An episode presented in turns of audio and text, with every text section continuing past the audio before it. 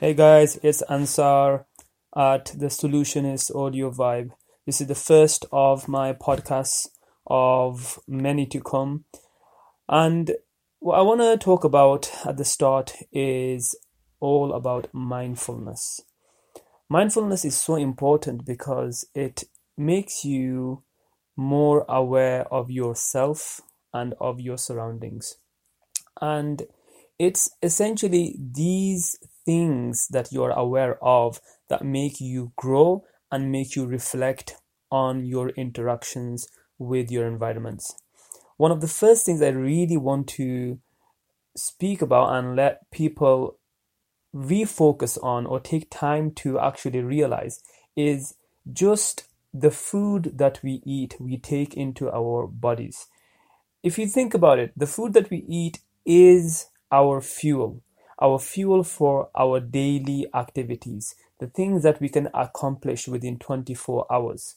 Now, if that food that we take in is taken in without any without any attention to it, without enjoying it, without actually being uh, fully immersed in it, what you do is you're essentially eating a product that is not being appreciated, is not being fully actualized within your body. Yes, the physical uh, attributes of it will continue, whether it's being digested and giving the nutrients that that food might have, but essentially you're not really looking at it as a point of the spiritual essence. You're not taking in the food with um, with realization of its value, how much it is doing for you. If a person doesn't eat for uh, many days, they start deteriorating. The body starts shutting down, breaking down. You start losing your energy, your focus. So your body starts to suffer. And yet, many, many people around the world, we're eating food without any uh, any actual um, focus on it. We're eating food in front of a TV whilst we're browsing mobile phones and even uh, reading a book for some.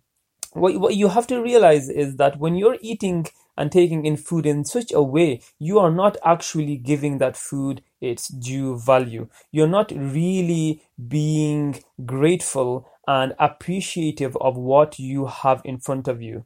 Uh, on top of that, if you look at the types and varieties of food that we have in abundance in this current day and age, these types of food that we are able to prepare, able to buy off the shelf or have access to, it was very difficult to have and get hold of like maybe a hundred or even 50 years ago, where um, importing and exporting was a lot more difficult than it is today. Today we can have uh, a mango or bananas throughout the whole year, whereas before it was more where by each season that item grew, they could get hold of. So what I would really want you guys to focus on and think about is when you're eating food the next time, think about it. Are you looking at your food? Are you actually enjoying the smell, the taste, the texture? Or are you just feeding yourself with a robotic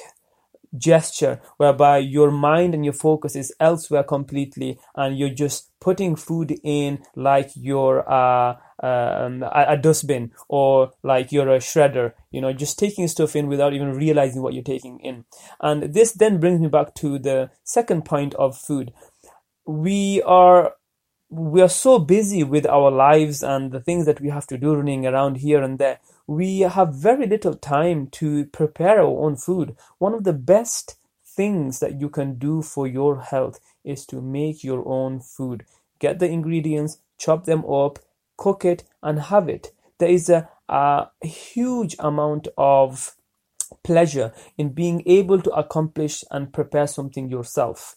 Uh, if somebody else continuously did something for you, that appreciation for the the the item or the thing or the task that they've done for you it's very very low compared to if you did it yourself. Because going through that whole process you're actually allowing your body to become excited by it to become mindful of it to acknowledge its beauty its variety its taste its fragrances. And at the same time when you give that time to it you have a sense of accomplishment if you just go to restaurants and takeaways and you're buying your food all the time, that really leaves your mind and completely just goes way past that. You don't really have the opportunity and time to enjoy the food that you are taking in. And what what even people might say, oh, I don't have the, I don't know how to cook, or I don't know how to go about uh, starting to cook. Here's the thing: if you're eating simple foods, even like say fruit salads or um, just uh, having meat. I mean, not that. I mean, I don't eat meat very often myself now. It's been almost two years, but me and my wife we have uh, completely changed our uh, our lifestyle and health and diet uh, for the better, might I add. But even simple items like that, all you're doing is essentially just grilling it or putting it with a bit or rubbing in a little bit of uh, flavor and spices or herbs and then just lightly grazing it on the pan. Uh, if it's fruit salad that you're having regularly or even sandwiches there you don't need to be a chef to make these things. But what it does help you to do by you making your own food is to know exactly what is going into that food. What is going into your body. Think about it. All these shelved products that you're buying uh, mind you the costs are quite high. If you start calculating the amount of money that you spend daily on your lunch on your dinner or breakfast and you're eating out it does start amassing a hell of a lot especially if you're somebody who is trying to budget their finances or want to save money for future for houses for investment whatever it might be. So going back to the shelf thing. Now if these products that you're buying continuously day in day out from the shelves they are being preserved for months and months and years on that shelf. And when you open it it's as though you've just made it fresh. The taste of it the smell of it the um, the crunch that it gives think about how long it takes your stomach your body to be able to break all that down and to be able to absorb it.